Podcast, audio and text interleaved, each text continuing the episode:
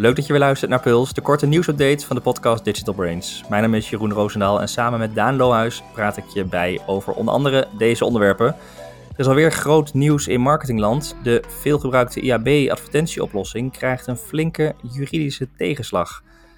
En Facebook overweegt om uit Europa weg te gaan, althans overweegt of overwoog. Hoe dat precies zit, hoor je zo meteen. En Google toont de roadmap voor transitie van smart shopping naar Performance Max uh, campagnes. En ook vanuit Google is een update ten aanzien van de advertentietechniek, Vlog, hoe ze daarmee verder gaan. En wat is nou precies permissionless co-marketing tactiek? Dat hoor je straks allemaal. Um, en Daan, ja, sinds lange tijd weer uh, een keer vanuit huis. Allebei uh, gezegend met het coronavirus. Ja. En nou ja, daardoor noodgedwongen even op afstand van elkaar. Um, maar uh, genoeg te bespreken weer. We beginnen met het uh, Nationaal Social Media Onderzoek 2022, want dat is uit. En dat is altijd wel een, uh, ja, het mooie van zo'n onderzoek, volgens mij zeg ik het ook ieder jaar wel weer. het is ieder jaar op dezelfde manier uitgevoerd door dezelfde organisatie. En dat geeft een mooi, ja, mooie trendlijnen. En dat ja. is denk ik ook de grote waarde van het onderzoek. Hè? Dat je steeds de verschuivingen en ontwikkelingen echt kunt zien. In plaats van die, ja, de enige situatie, alleen maar de situatie van het hier en nu. Ja, en ook een stuk herkenbaarheid. Ik denk dat de meeste mensen ja. uh, op een gegeven moment de grafiekjes bijna wel herkennen. Je ziet ook vaak in mediaplannen. Plus het is mooi nationaal onderzoek, echt Nederlands zeg maar. Waar normaal, wij praten natuurlijk veel over data en, en trends in het buitenland. Maar dit is gewoon echt onder Nederlanders gedaan. Plus door uh, ja, Nieuwkom, gewoon betrouwbaar ook instituut, geloof ik, op het gebied van, uh, van dit soort onderzoeken. Ja, dus, uh, research echt een ja, ook echt ja, niet van die data die gefabriceerd is om een bepaald punt te maken over je product of dienst. Weet je, waar heb je ook nog wel eens van die promotionele onderzoekjes van, nou, we hebben, dan kijk je de data, 200 mensen gevraagd. Dit is echt ja.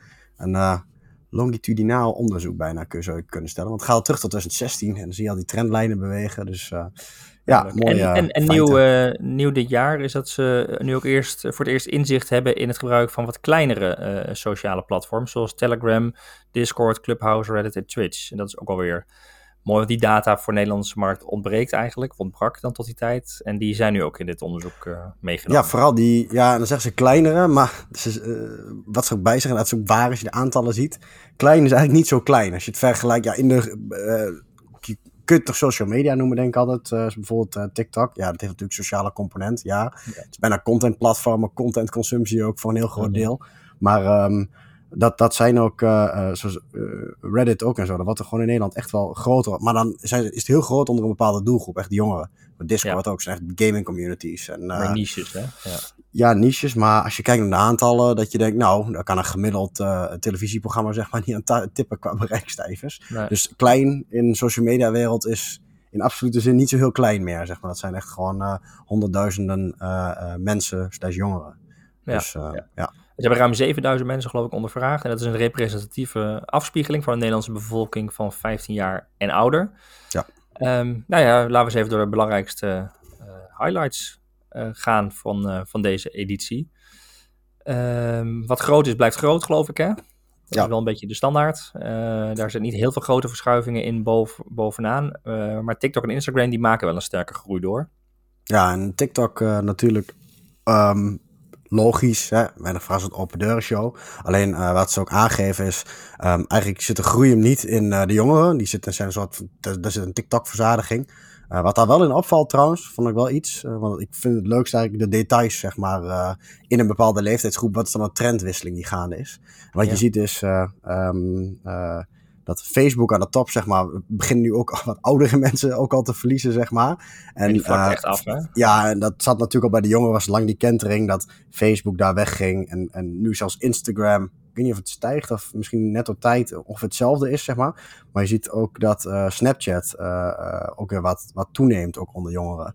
En Snapchat net of zelfs iets groeit. Terwijl we nou. eerst zagen van, ja, zijn die, is dat voorbij, zeg maar. Maar die, ja. die blijft langzaamaan, sinds de afgelopen twee jaar, weer een stijgende trend volgen. En TikTok is vooral de 20, groep 20ers en 30ers, zeg maar, waar een extreme groei in zit.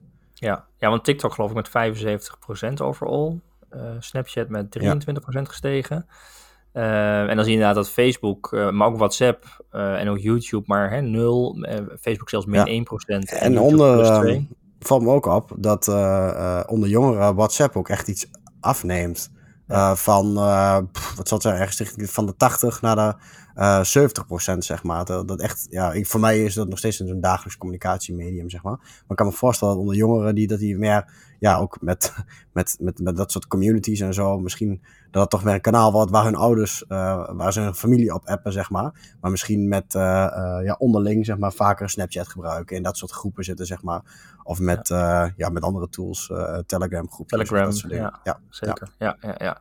Ja, en Daan, ik heb het al jaren, roep ik het al, maar nu is het ook uiteindelijk uit het onderzoek naar voren gekomen. Toch een opvallende sterke stijging van Twitter. Jouw platform, ja. Mijn platform, ja. ja. Opvallend hard gegroeid in populariteit. Maar liefst 22% naar 3,5 miljoen. wat zijn het dan? Actieve dagelijkse gebruikers, denk ik. Ja, dagelijkse gebruikers. Oh nee, dat zijn alle gebruikers. En het dagelijkse gebruik ligt dan wat lager, maar is ook toegenomen.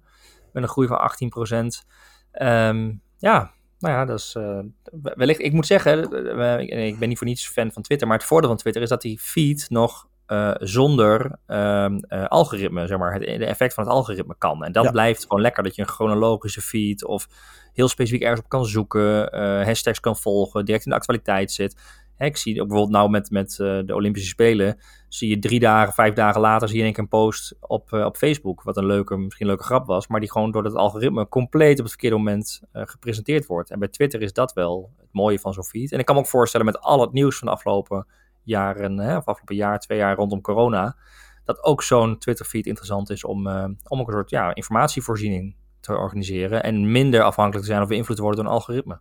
Ja, dus ik denk ja, dat daar ook wel zitten hoor, met nieuws rondom corona. Mensen de, de, de meningen zien en natuurlijk ook veel controversiële dingen uh, uh, verschijnen die veel worden gedeeld. En waardoor Twitter ook weer het nieuws is. Ja. Maar ik hoop ook echt dat het door ja, nieuwe, gewoon bepaalde functies die meer gebruikt worden. Want wat ik zelf heel prettig vind, ben de uh, afgelopen, mede door jou ook, maar Twitter wel meer gaan gebruiken. Ook echt even een keer actief volgers opgezocht uh, binnen het marketingvakgebied, die ik bijvoorbeeld interessant vind. Of uh, binnen andere sporten die ik leuk vind om te volgen.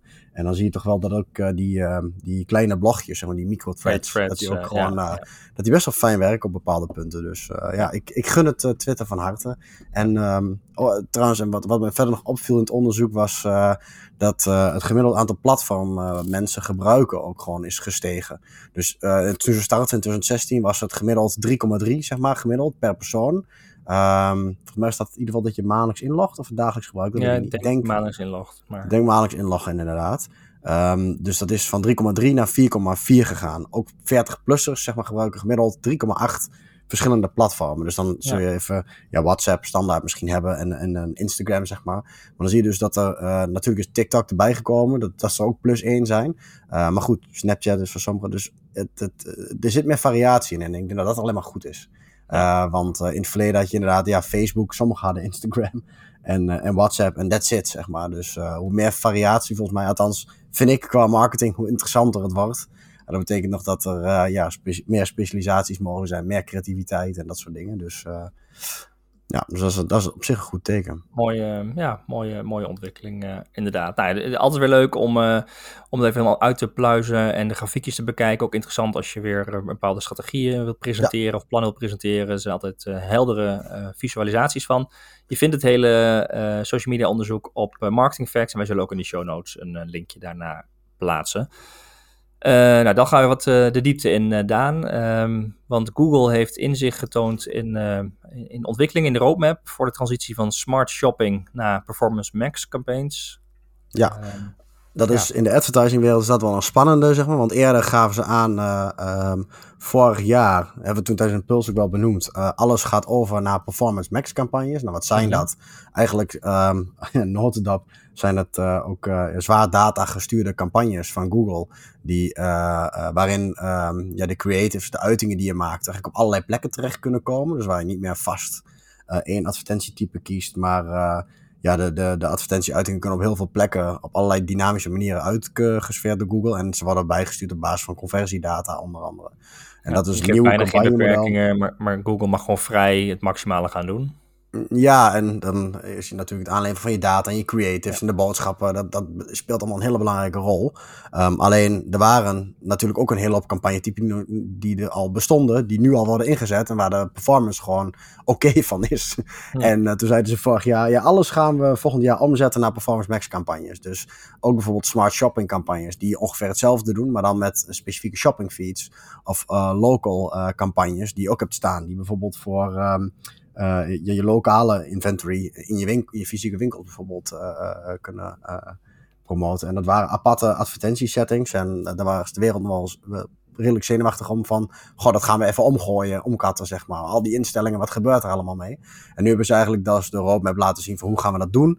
En um, waar het op neerkomt is per april moet ik even spieken, de exacte uh, roadmap. Um, je kunt het met een, uh, een tool omzetten in april. -hmm. um, en dan kun je ze dus allebei omzetten. Um, uh, ja, de eerste campagnes even kijken. Sorry, moet ik het wel goed zeggen, die roadmap. je kunt smart shopping campagnes per april overzetten. En vanaf juni kun je ook local campagnes daarmee omzetten.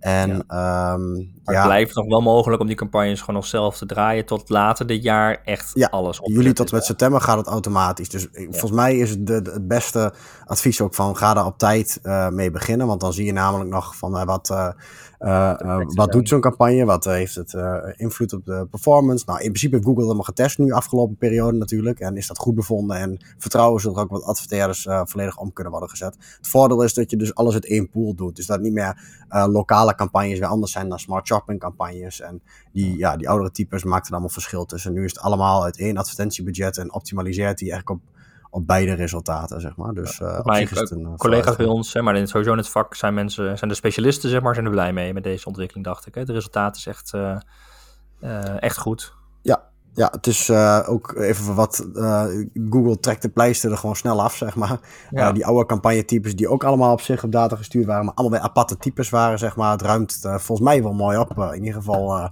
van zo gezien dat het gewoon één type campagne weer wat. in plaats van allerlei ja, verschillende soorten instellingen en campagnes die je weer kon doen. Dus ja. okay. nou, Google goed worden. Goed om te weten, inderdaad. Uh, dan nog uh, ook iets belangrijks om te weten. Nou ja, dat kun je bijna niet gemist hebben, want net als in onze vorige puls is er weer uh, nieuws waar toch wel behoorlijk wat onrust over ontstaan is. Um, dat heeft te maken met de IAB-advertentieoplossing, een soort brede standaard in de, in de advertentiebranche, hè, de digital branche, ja. om ja, eigenlijk bezoekers van je website te kunnen gaan volgen. Um, maar dat systeem, dat, dat, die manier van werken, dat mag dus nu, nu niet meer vanuit uh, AVG GDPR-richtlijnen. Uh, um, en dat is wel echt een, um, ja, een belangrijke tegenslag voor deze technologie. En dus ook voor heel veel adverteerders en uitgevers. Ja, ja vooral de uitgevers die uh, dus uh, Google en Facebook die denken, ja, het, het, zal wel, want die hebben natuurlijk hun eigen advertentietechnologie en hun eigen app en hun eigen consent en toestemming ja. van gebruikers. Want jij geeft aan Google toestemming of aan Facebook toestemming om jou te volgen in hun apps. Dit gaat vooral over al die andere uh, partijen die advertising tracking doen op de achtergrond die je ja. vaak niet kent. Uh, en dat uh, is het real-time bidding wereldje. Dus, Goed, als je op nu.nl gaat of naar linda.nl, dan maar dan krijg je altijd, uh, die, altijd ja. accepteer je ook advertentiecookies. Als je daarop door kan klikken, dan zie je zo'n lijsten van 40 of 50 advertentiepartijen die dus allemaal eigenlijk handelen in cookie data. Ja, maar dat is wat er um, gebeurt. Hè? Je geeft toestemming ja. en dan gaat jouw cookie wordt aan al die partijen gegeven. Gekoppeld, ja, ja. ja. En, en technisch gezien, wat IAB een faciliteerde, IAB Europe, die had een, een, een framework neergezet. Het uh, Transparency and Consent Framework, waarin je dus in principe kon zien waar leg je die cookie data van jou neer. Um, wie kan jou volgen? Dus dan kon je er echt diep op doorklikken en zien welke partijen, zeg maar, uh, jij dan toestemming had gegeven. Dus daar hadden ze wel een consent framework dus voor draaien. Ook een technische oplossing die dus adverteerders konden gebruiken om dus die third-party cookies toe te staan. En Sanoma is daar de een van. Maar ik een hele hoop uh, gewoon publieke uh, sites die draaien op adverteren die hier dus van afhankelijk zijn, van die technologie. En eigenlijk dat, dat Transparency Consent Framework, dat hebben, hebben ze dus nu in België, want daar zit IAB Europe, heeft de, de rechter, zei ik gezegd, uh, uh, want dat is een zaak aangespannen door Bits Freedom, Freedom dat is een actieorganisatie, loopt al sinds 2018 of zo. En dat is nu eindelijk het eindoordeel van. Dat ze dus echt een, aantal rechtsgronden missen voor de verwerking van zo'n ID dat die bijvoorbeeld van jou is. en dat, dat de gebruiker daar te weinig controle voor heeft. Dus dat je die data niet kan terugtrekken. dat ze ook geen ehm, functionaris gegevensbescherming hebben. Dus zo'n DPO. Dat mm -hmm. één iemand verantwoordelijk is voor de data. Um, Volgens die wet moeten. Ja. ja, IAB is dan weer van mening, maar dat zijn technische dingen van nee, dat is de adverteerder, de website, weet je wel, die geeft de data. Dat doen wij niet, dus wij hebben geen. Nee. Maar goed, daar heeft de rechter dus gezegd, wel eens. Het moet wel zo zijn. En daar hebben ze dus ook een boete voor gekregen van 2,5 ton. Maar goed, dat is het grootste ding niet. Het grootste is dat ze nu acht uh, weken de tijd hebben om uh, die dingen te repareren. Uh, en anders dan volgende verdere consequenties. En wat ja, in het wereldje met je rondgaat, is wat ga je dan precies repareren inderdaad. Zaag je dan niet de helft van de functionaliteit dan verder die het mogelijk maakt. Dus ja, ja dat, dat, is echt nu kijken wat er gebeurt. Maar het is een behoorlijke schok dus, want het zijn echt... Um, kijk, die 2,5 ton is een flink bedrag voor zo'n organisatie misschien. Maar het gaat vooral om echt miljoenen advertentie-euro's, zeg maar, die ja, wel op die persoonlijke targeting zitten. En uh, ja, de vraag is, wat gebeurt er straks over acht weken? Uh, gaan ze, geven ze toe, zeg maar? Uh, gaan ze het lichtelijk aanpassen? Wat iedereen toch naar contextuele targeting gedreven. Dus dat het ja. weer gaat om waar we het eerder over hebben gehad, zoals de sterren dat deed. En een eerdere pulsaflevering. Ja, we waren vrij vroeg al gestopt met op deze map. Ja, dat zeggen we gaan niet meer persoonlijke tracking, we gaan gewoon kijken wat voor artikel ben je eigenlijk aan het lezen. Ja. Uh, of dat je toch meer met first party data aan de slag gaat, dat je toestemming geeft van Sanoma en dat je op basis van je gedrag op Sanoma sites misschien wat te volgen bent, maar niet dat je dat combineert met data die je ergens anders weer hebt uh, afgegeven. En, uh, en bovendien hangt ook het... in, in een voorbeeld gezegd van ja, weet je, je kunt ook gewoon adverteren bij een filmpje uh, met klussen als bouwmarkt. Hè? Dat is ja. relatief logisch en ja, dan bereik je ook de juiste doelgroep. Dus dat, dat zou het alternatief moeten kunnen zijn. Ja, of inloggen inderdaad op een site. Dat jij een account hebt bij nu.nl waar je je voorkeur in hebt staan. En dat, dat die misschien historie kent van wat je hebt gelezen. Um, kijk, een beetje zoals Facebook of Google natuurlijk ook doen. Daar ben je gewoon ingelogd en daar kun je die dingen wel managen. En dat is dan ook gewoon jouw, jouw Google data kun je wisselen als het ware. Kun je ja. ook veel over zeggen. Maar uh, dat, dat is nu het knelpunt uh, waar ze tegenaan lopen. Dus uh, ja, dat is wel een, een ding. Dus dat, over acht weken weten we het ook wat er gaat gebeuren. Maar ja, ja het is in advertentieland zeker. ik ben gebruik bij AdWise natuurlijk ook veel wel van dat soort platformen om, om, om campagnes te draaien. Dus ja, er staat veel op de helling. ja. ja en, en je ziet inderdaad, de uitspraken stapelen zich nu uh, op. Hè. Die komen eigenlijk achter elkaar, komen die ja. allemaal op het hoogste niveau. Hè. Komt er uiteindelijk een uitspraak. Wat ook het doel was, hè, zoveel mogelijk jurisprudentie uh, opbouwen om nou te kijken hoe die wet nou uitgelegd wordt, hoe je daar naar moet handelen. Maar het aantal uitspraken met grote gevolgen, nou, dat begint wel echt serieus te worden. Ja, ja. Dus uh, we gaan het zien. observatie. Ja, en dan ja. je naar Google, hè, met uh, ja. vlak. maar dat was ook lang, lang verwacht. Ook een beetje als alternatief ja. voor, uh, voor, nou ja, voor de hele advertentiediscussie. Um, ook een paar keer uitgesteld. Hè. We hebben keken de rijke hals naar uit. En nu maakt Google bekend dat ze dus stoppen met die vlog advertentietechniek. Ja, en wat anders introduceren. Want dit, is, uh, dit past mooi met het technische ding wat we net een beetje uitlegden. Hè? Dat, dat targeting. Um, eigenlijk voor dat hele verhaal van dat uh, consent framework, dus toestemming geven met cookies. Um, Flock was uh, een reactie van Google om te zeggen: hey, hoe kunnen we van die cookies af? Die hele third-party cookies die je over het web heen volgen. Uh, het alternatief was dat ze uh, die cohorten gingen maken ja. in jouw browser. Dus gebruik je bijvoorbeeld Google Chrome, maar dat maakt ze publiekelijk beschikbaar. Als Apple het met Safari wil inbouwen, mag het ook. Of Mozilla Firefox, iedereen mag die techniek gebruiken. En uh, een alternatief voor cookies was dus Flock, um, waardoor met een soort machine learning jij in een bakje met honderd andere personen wordt gestopt als het ware. Dus niet individueel, moet altijd in een poeltje zijn, een cohort waarin je in zit. Hmm. Um, maar goed, dat is dus um, ja, behoorlijk tussen discussie komen te staan. Er gingen wetenschappers overheen buigen. Die hadden technieken gevonden om ook dat principe te misbruiken, waardoor het toch ja. niet privacyvriendelijk was. Werd ook veel kritiek op geleverd, dus dat trekken ze terug. En ze komen nu eigenlijk met een veel simpelere oplossing, Topics. En die is heel makkelijk uit te leggen. Het idee is hetzelfde. In de browser krijg jij, uh, uh, krijg jij als gebruiker um, drie topics uh, toegewezen. En, die, um, de, en dat zou bijvoorbeeld topic sport kunnen zijn. Als jij ja. naar voetbalschoenen hebt gezocht. of als jij op dat moment ook iets hebt gegoogeld. Of een site gaat over een bepaald onderwerp. Krijg je weer een nieuw topic toegewezen. Nou, die topics zijn universeel. Um, dus uh, het is niet dat jij een uniek topic hebt waar ze jou aan kunnen herkennen, maar je hebt er altijd drie. En die zijn drie weken beschikbaar. En op een gegeven of ze drukken elkaar als het ware weg. Ehm, Die topics kun je ook beheren. Kun je uitzetten in je browser.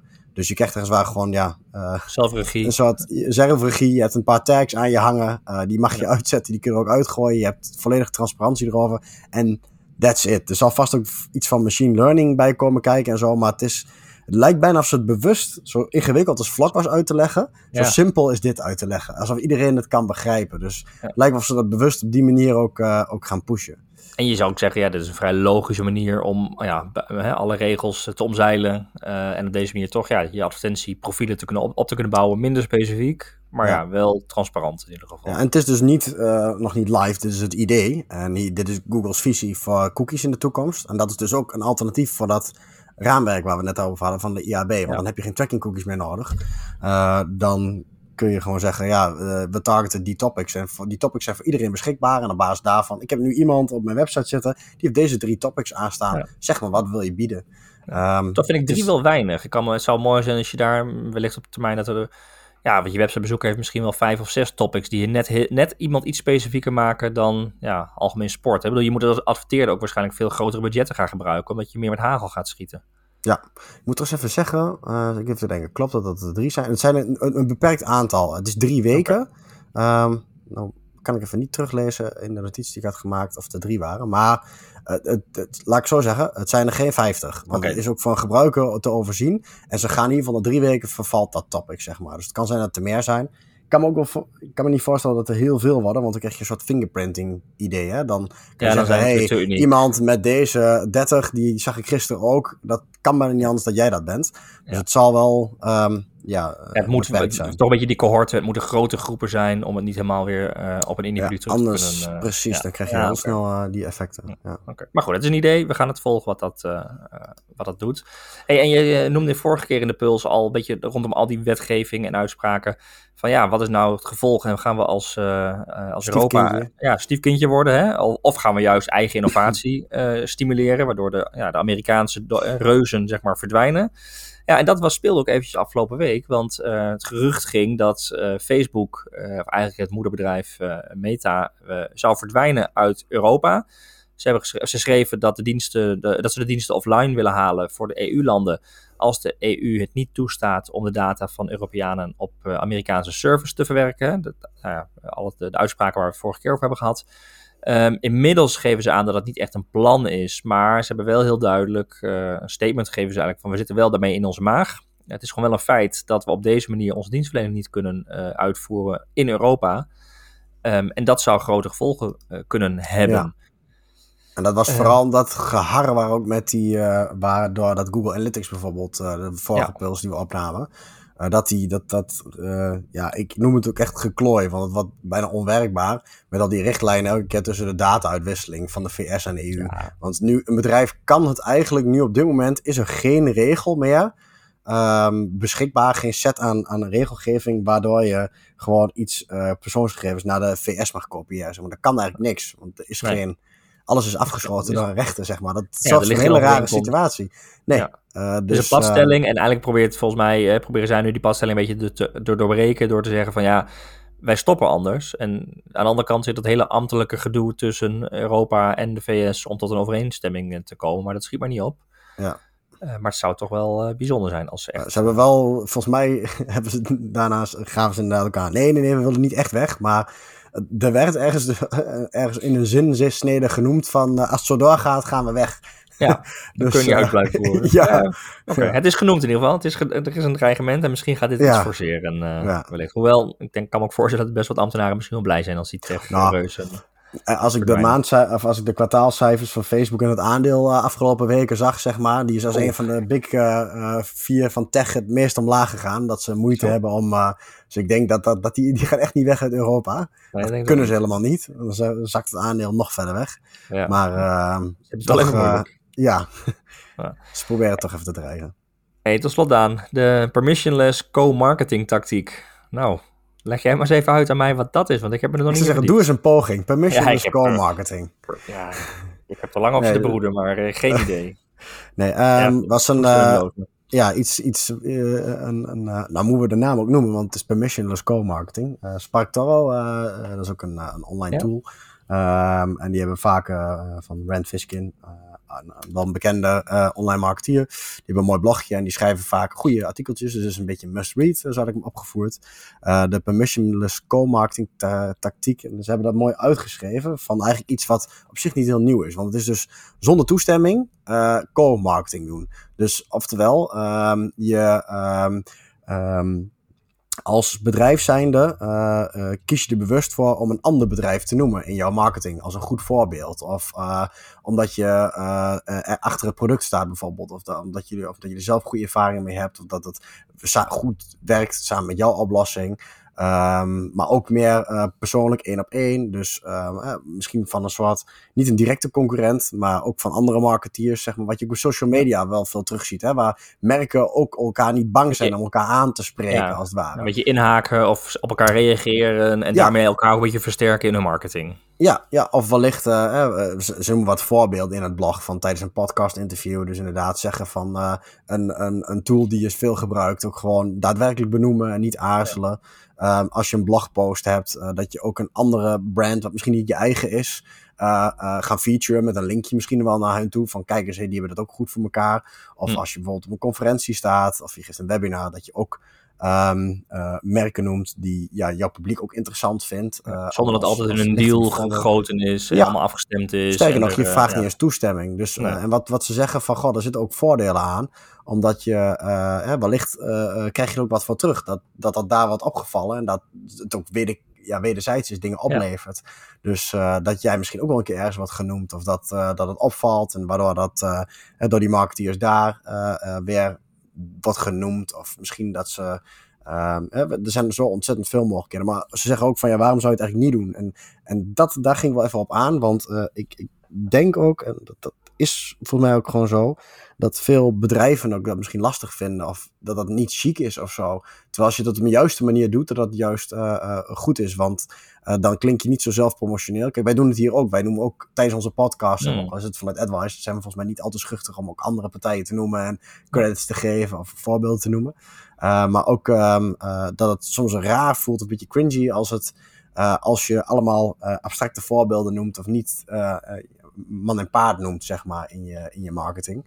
En, um, en uh, uh, ja, dat dat, uh, dat ook niet in touch met de werkelijkheid voelt. Het maakt het ook echter als je gewoon werkelijke voorbeelden geeft. Ja. En dus um, er zit een aantal. Een beetje earned media, hè? Dus, dus, dus andere. Ja merken of marketingcampagnes verdienen die geef je de aandacht, die geven je die aandacht, ja, ja. En, dan, ja, ja. En als je zelf dus ook een redelijk sterk merk hebt, dan wordt dat waarschijnlijk echt ge gewaardeerd, waardoor je inderdaad, uh, nou, ze hebben een aantal, uh, ook bij een paar doelen, een paar strategieën en een paar voorbeelden genoemd. Uh, dus um, ja, dat, dat, dat, ik vond dan inspirerend iets dat ik denk, nou, als je zelf ook een krachtig kanaal hebt, zeg maar, of je hebt een merk, Um, ja, is het een soort handleiding waardoor je, wat je een hele hoop denkwerk bespaart in ja. bepaalde situaties van hoe zet je nou effectief in. En ik denk dat het uh, best wel ja, wat inspiratie kan geven vanuit de situatie waar je zit, dat je denkt, hey, verrek, um, zo zou ik daar ook wel eens wat, uh, wat mee kunnen. En, uh, en, en slim ja, een beetje PR ook maken op die, op die manier, die eigenlijk gratis is. Ja, ah, mooie, mooie must volgens mij. Um, en wil je het dus inderdaad lezen, dan uh, vind je de link naar, naar, dat artikel in, um, in de show notes van deze aflevering op uh, advice.nl slash podcast. Heb je zelf tips, vragen, reacties of leuke ideeën, laat het dan weten via podcast.advice.nl. En wil je nieuwe afleveringen niet missen, abonneer je dan op deze podcast in je favoriete podcast app of via Spotify of YouTube. Voor nu weer heel erg bedankt voor het luisteren en graag tot de volgende aflevering.